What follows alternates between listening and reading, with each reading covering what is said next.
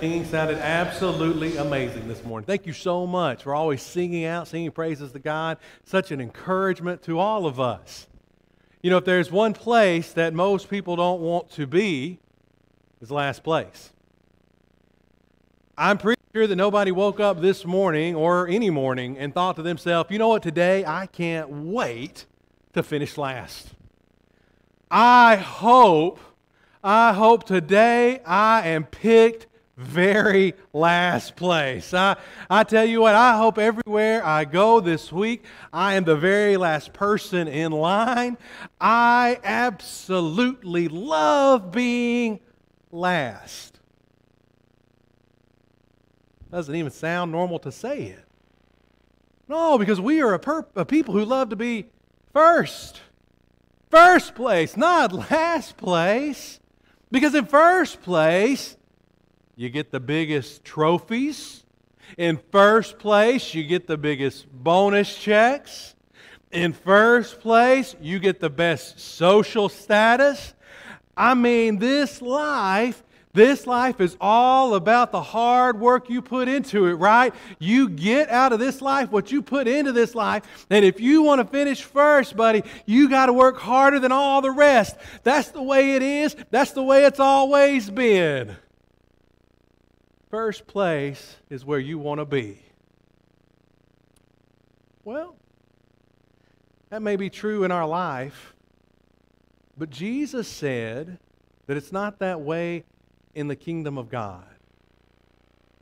What Jesus said in Matthew 19 and verse 30 was, But many who are first will be last, and the last first. And then you go down a, a, few verses later to Matthew 20 and verse 16, and there Jesus said, So the last will be first, and the first last. Obviously, there's a very important spiritual truth that Jesus is wanting us to see here and to understand for him to make this same statement so close to one another. Obviously, there is a, a great spiritual importance when it comes to the life of those who would follow Jesus that the first should be last and the last should be first. But what does it mean? Well, I think to explain it, Jesus told the story in between these two statements. He told a parable right between these two sentences. And I'm sure you remember the parable that there were some laborers who went out early in the morning because what they wanted, they wanted to work a whole day's work so they could get a whole day's pay. Now, a whole day's pay was only about a denarius, which wasn't a lot of money, but it was a pretty common standard of money in that particular day and time. It'd put food on the table, it'd take care of your general expenses. So here's this group of individuals who've gone out early, and they've been picked early in the morning, and they're about to go work this whole day and be paid this denarius that they've been promised. Let's, let's look at the story together because I, I'm sure that they were really excited as they started their day because they had been chosen first. I'm going to pick up in Matthew 20, verse 1. It says, The kingdom of heaven is like a master of a house who went out early in the morning to hire laborers for his vineyard. After agreeing with the laborers for a denarius a day, he sent them into his vineyard. And going out about the third hour, he saw others standing idle in the marketplace. And to them he said, You go into the vineyard too, and whatever is right I'll give you. So they went. Going out again about the sixth hour, the ninth hour, he did the same. And about the eleventh hour, he went out and found others standing, and he said to them, Why do you stand here idly all day? They said to him, Because no one has hired us. He said to them, You go into the vineyard too. And when evening came, the owner of the vineyard said to his foreman, Call the laborers and pay them their wages, beginning with the last up to the first. Those good feelings that they probably had when they were starting the day, excited for the opportunity to be able to work a whole day and get a whole day's pay, those feelings of, of excitement soon went away. And they turned into feelings of, of anger and resentment. Why? because by the end of the day, they felt like they should be paid more than what they were getting paid. Was it because the, the foreman? Was it because the, the owner of the house? Did he break his promise? I know sometimes that happens with, with bosses, right? They don't always do what they say they're going to do. No, that didn't happen at all. He honored his promise. He, he paid them the denarius that, that they were owed, that they had agreed upon. So, what was the issue? Why were they upset? They were upset because all of these other people who had come in throughout the day got the same thing. Now, let's stop and think about this from maybe our perspective. Maybe we too could go, I could see them being upset about that. Maybe not for the guys who came in three hours into the day, but look, those that came in the 11th hour, those that came in and only worked one hour, compared to those who had worked all day long. They had worked a long, grueling 12 hour day. And now they're going to get paid the exact same thing that that individual who only works one hour is going to get paid. Ooh, man. What is it we would say? That's not fair. Now, mamas and daddies, all of us work really hard to teach our children that life's not fair, don't we? But we don't always learn the lesson ourselves. that life isn't always fair. And that's a very important thing to remember. But as we'll see in a few moments, God is. Life may not be fair, but God is always fair. You say, I, I can kind of understand why they would have got so upset. Let, let's see how it plays out. Those hired about the 11th hour came, each of them received a denarius. And now, when those who were hired first, they thought they would receive more, but each of them also received a denarius. And on receiving it, they grumbled at the master of the house, saying, These last worked only one hour You've made them equal to us who have borne the burden of the day and the scorching heat. There's no doubt that this equal pay caused some unnecessary problems amongst the workers. But there's also something else that we see here.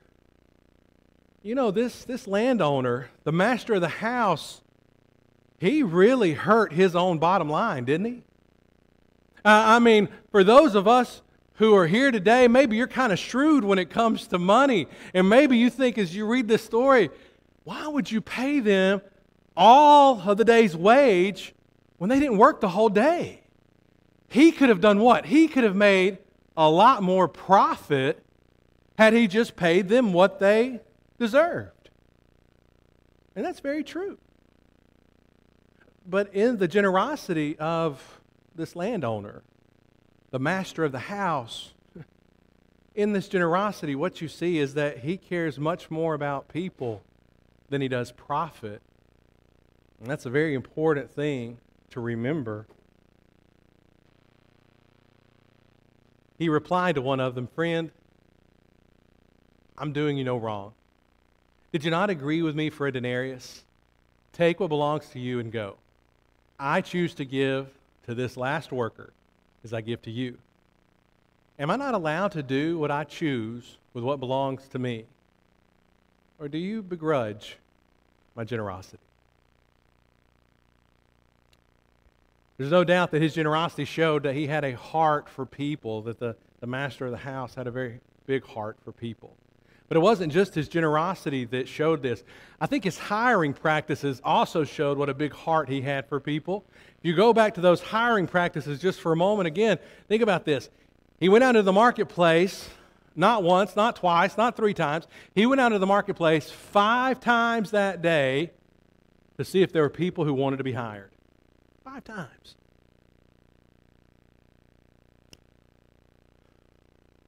was he just a really bad project manager? like, did he just not know at the start of the day about how many people he would need to work the vineyard for the course of that day? No, that wasn't it at all. He had a really big heart Again, he cared more about people than about profit. So, five times that day, he went out. He went out searching for those in the marketplace who wanted to work. You go down to verse 6, you'll notice that he asked those who had been there up until the 11th hour, only one hour left in the day, and he asked them, Why do you stand here idle all day? In other words, he's saying, Are y'all like those folks who stand around with the big signs that say we'll work for food, but at the end of the day, you just want to hand out? Is that who you are? And they say, No. We're only here because no one's hired us. We want to work. We want to work, but no one has yet given us the opportunity. No one has yet hired us.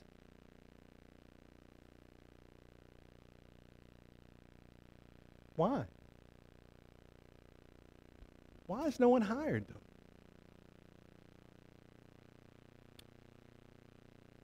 Let's say that you run this great big vineyard and you're going to need workers for the day. And you go out to the marketplace at 6 a.m. and you're looking for people to work in your vineyard. What are you probably looking for? You're looking for big, strong, young, healthy, capable individuals. That's who you're looking for. Those are going to be the first picked, right? Because you're going to go out and you're going to see those individuals and you're going to say, man, yeah, they can do what needs to be done to get through this day of work. They can handle it. They are the best for the job. So by the time you get to the end of the day, and you have people who are still willing to work, but they hadn't been picked yet, why not? Maybe they're the older, the more forgotten. Maybe they're sickly. Maybe they're disabled. There could be any number of reasons, but they've been overlooked. They weren't chosen. Now, this vineyard owner, because of his generosity, it would have made sense, wouldn't it, for him to just say, Bless y'all's hearts. I know y'all are having a hard time. Look, I got plenty of money. Uh, I'm just going to go ahead and give y'all a denarius. And, and, I, and just y'all just go on home, take care of your family, and maybe you can find a job tomorrow. That would have made sense. That made sense to any one of us. But he didn't do that. He hired them. He hired them to work the very last hour of the day. Well, what do you think those who hadn't been picked yet, the leftovers, what do you think they're going to be able to accomplish in the, the hour that they have left in that day? By the time they get there, by the time they get to work, how much are they really going to get done? Why did he do it? This landowner, this master of the house, who is so generous with all that he has.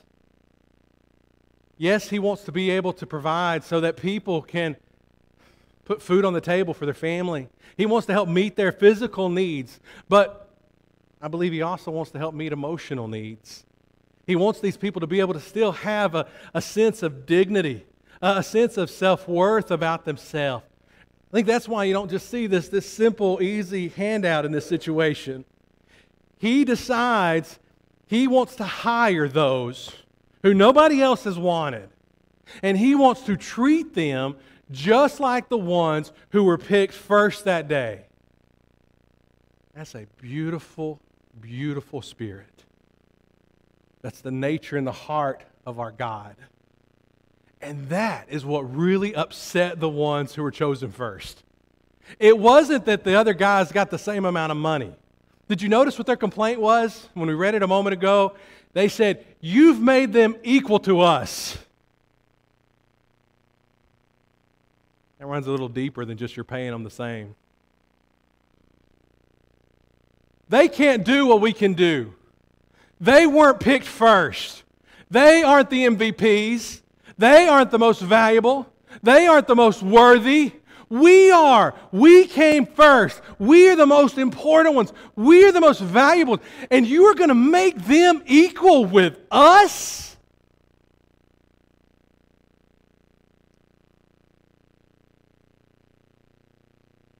So, what does this story have to do with us then? How should it impact you and I as children of God's? I think there's two really big takeaways that we should all see here. Two things that maybe maybe we all struggle with from time to time that there is absolutely no place for in the kingdom of God. There's no place for arrogance and there's no place for envy within the kingdom of God. The story itself Again, keeping it in its context of where we see it in Scripture. The story itself, I believe, came as a result of a question that Peter had asked. Oh, Peter, I know. Peter's so often involved in these moments where he says something, he kind of sticks his foot in his mouth, right? But it suddenly becomes a big teaching moment for not only him, but for everybody else, including you and I. The question that Peter had basically asked Jesus was Hey, what are we going to get out of all this? Can you imagine? Let's let Peter phrase it. He phrases it so much better. You back up to Matthew 19, this is verse 27.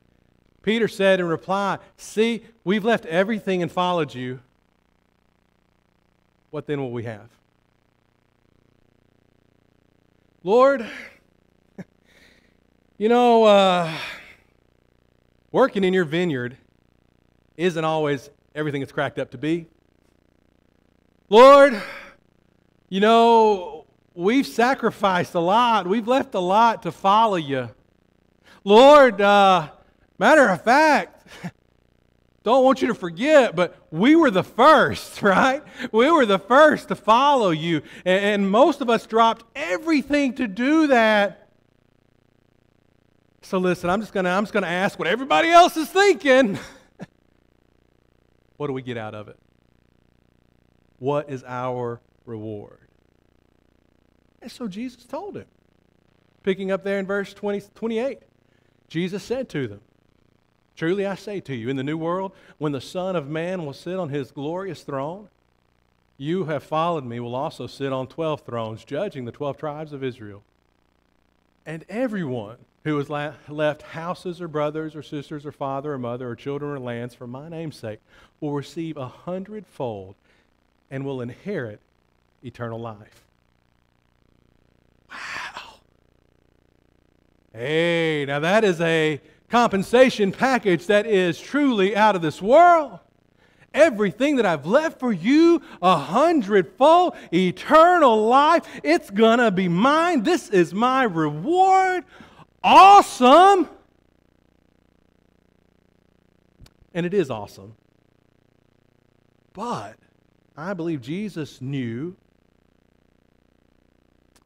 He knew that this knowledge could also be dangerous. this knowledge, knowing that you're going to sit on one of these 12 thrones and, and you're going to be judging the, the 12 tribes and you're going to have eternal life and you're going to have a hundredfold what you left. This knowledge, it might just cause somebody to think a little bit more of themselves than they should. So he follows this with the reality that the last, the last will receive the same as the first. That the last are no less worthy, no less valuable, no less important than those who came first. To help balance out that struggle with, well, with arrogance. I think all of us in our human nature I think we all struggle at times with thinking a bit too much of ourselves. I think all of us sometimes we need that reminder that the world and the universe does not revolve around us as much as we may hope and act as if it does. No. There's no place for arrogance in the kingdom of God. It's, it's not here. It's not supposed to be here. And it certainly won't be in eternity. We're going to be like Christ. The opposite of arrogance is humility. And that's who we've been called to be a very humble people who don't mind letting others come before us, who, who don't mind putting the, the needs and wants of others ahead of ourselves. That's the mind of Christ. So there's no place in the kingdom for arrogance, but there's also no place in the kingdom for envy. I think it's common, again, to struggle with envy. I think it's common sometimes to look at other people in this life who aren't living the way Jesus would want them to live. And maybe financially their life has been blessed more than yours. Or maybe in a state of prominence their life has been blessed more than yours. And you look at them sometimes and you kind of shake your head and you're like, I don't get it. I don't get why they have this and I don't. And you start to feel a little bit of envy for those type of things. And I believe that's why this story then becomes so very important because it serves as a reminder that you and I don't get to pick who God blesses and who he doesn't. That God is all powerful and all good things come from him. And he has he has the ability to bless whomever however he wants. That's a him thing, not a me thing. And I need to remember that. And just like that landowner in the story Jesus told, and just like those who've been working for 12 hours, I don't need to question his generosity, but rather just appreciate the fact that he is a very generous God. Now, if there are moments when you struggle with envy, I want to remind you of a couple things. A couple things to take to heart, and then the lesson will be yours. If you do ever find yourself struggling with any type of envy, first of all, remember this, and I, mentioned this a few moments ago. Remember that God is fair. He is. God is fair. And I, and I think that's especially important to remember maybe on days when, again, as you labor in the vineyard of the Lord, you, you go, oh, is it worth it? Is it? I mean, no one seems to really appreciate what I'm trying to do. I don't really see lives being changed the way I thought they would be changed. And I'm starting to get frustrated, and I'm starting to get tired, and I'm starting to get weary, and I'm wondering why bother? Why should I bother continuing to do for the Lord what I do for the Lord? Because it just doesn't seem like it's all working out. God is fair. Hebrews 6 and verse 10 says, For God is not unjust so as to overlook your work and the love that you have shown for his saints, or excuse me, shown for his name in serving the saints, as you still do. God's fair. You, you will receive, you will share in all the blessings of God. As long as you don't quit on God. If you ever reach that point where you're so frustrated, you're so envious, you're so fed up that you just finally say, Oh, that's it, I'm done. Don't expect to receive the blessings of God when you walk away from God. But if you hang in there, if you persevere, if you, if you don't quit on the Lord and His work and His church, He'll remember because He's fair. But secondly, I want you to remember that God is more than just fair. If God were just fair, none of us would have a chance. Every one of us would be staring into the depths of hell as a result of our own sin none of us would stand a chance of heaven. But because God is more than fair, we have hope. We have hope because we serve a God who is rich in mercy. And we serve a God who allowed his son to come to this earth and to be that, that sacrifice on the sins for or sacrifice on the cross for our sins And, and in doing so, what, what does it prove? It proves that the relationship between the, the broken and the sinful and the unwanted, it can be restored once more. That God wants that relationship, and He wants it so much that He allowed His Son to die so that relationship would be possible.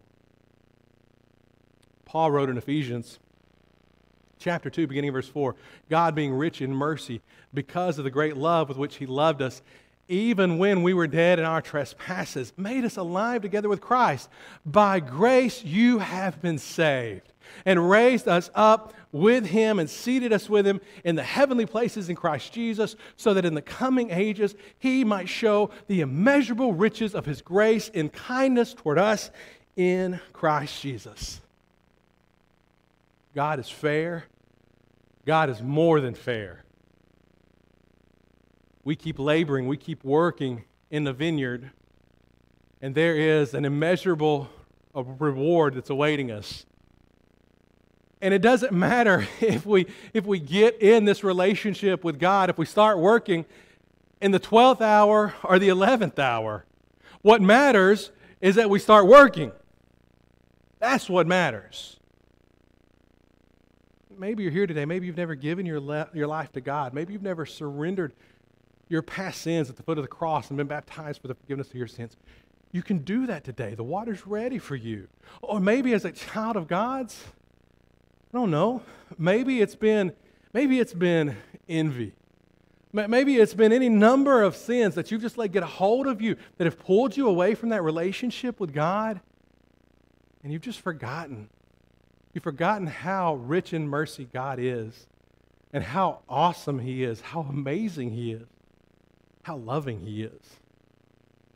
You've forgotten about that relationship that He wants to have with you. And you walked away from Him at some point. Come back to Him today. Come back to Him today before it's eternally too late. You see, you can come to God and you can come back to God as long as the day is today. But whenever our time on this earth is no more, or the Lord returns, whichever might happen to come first, then it will be too late. If we can help you, won't you come as we stand and sing?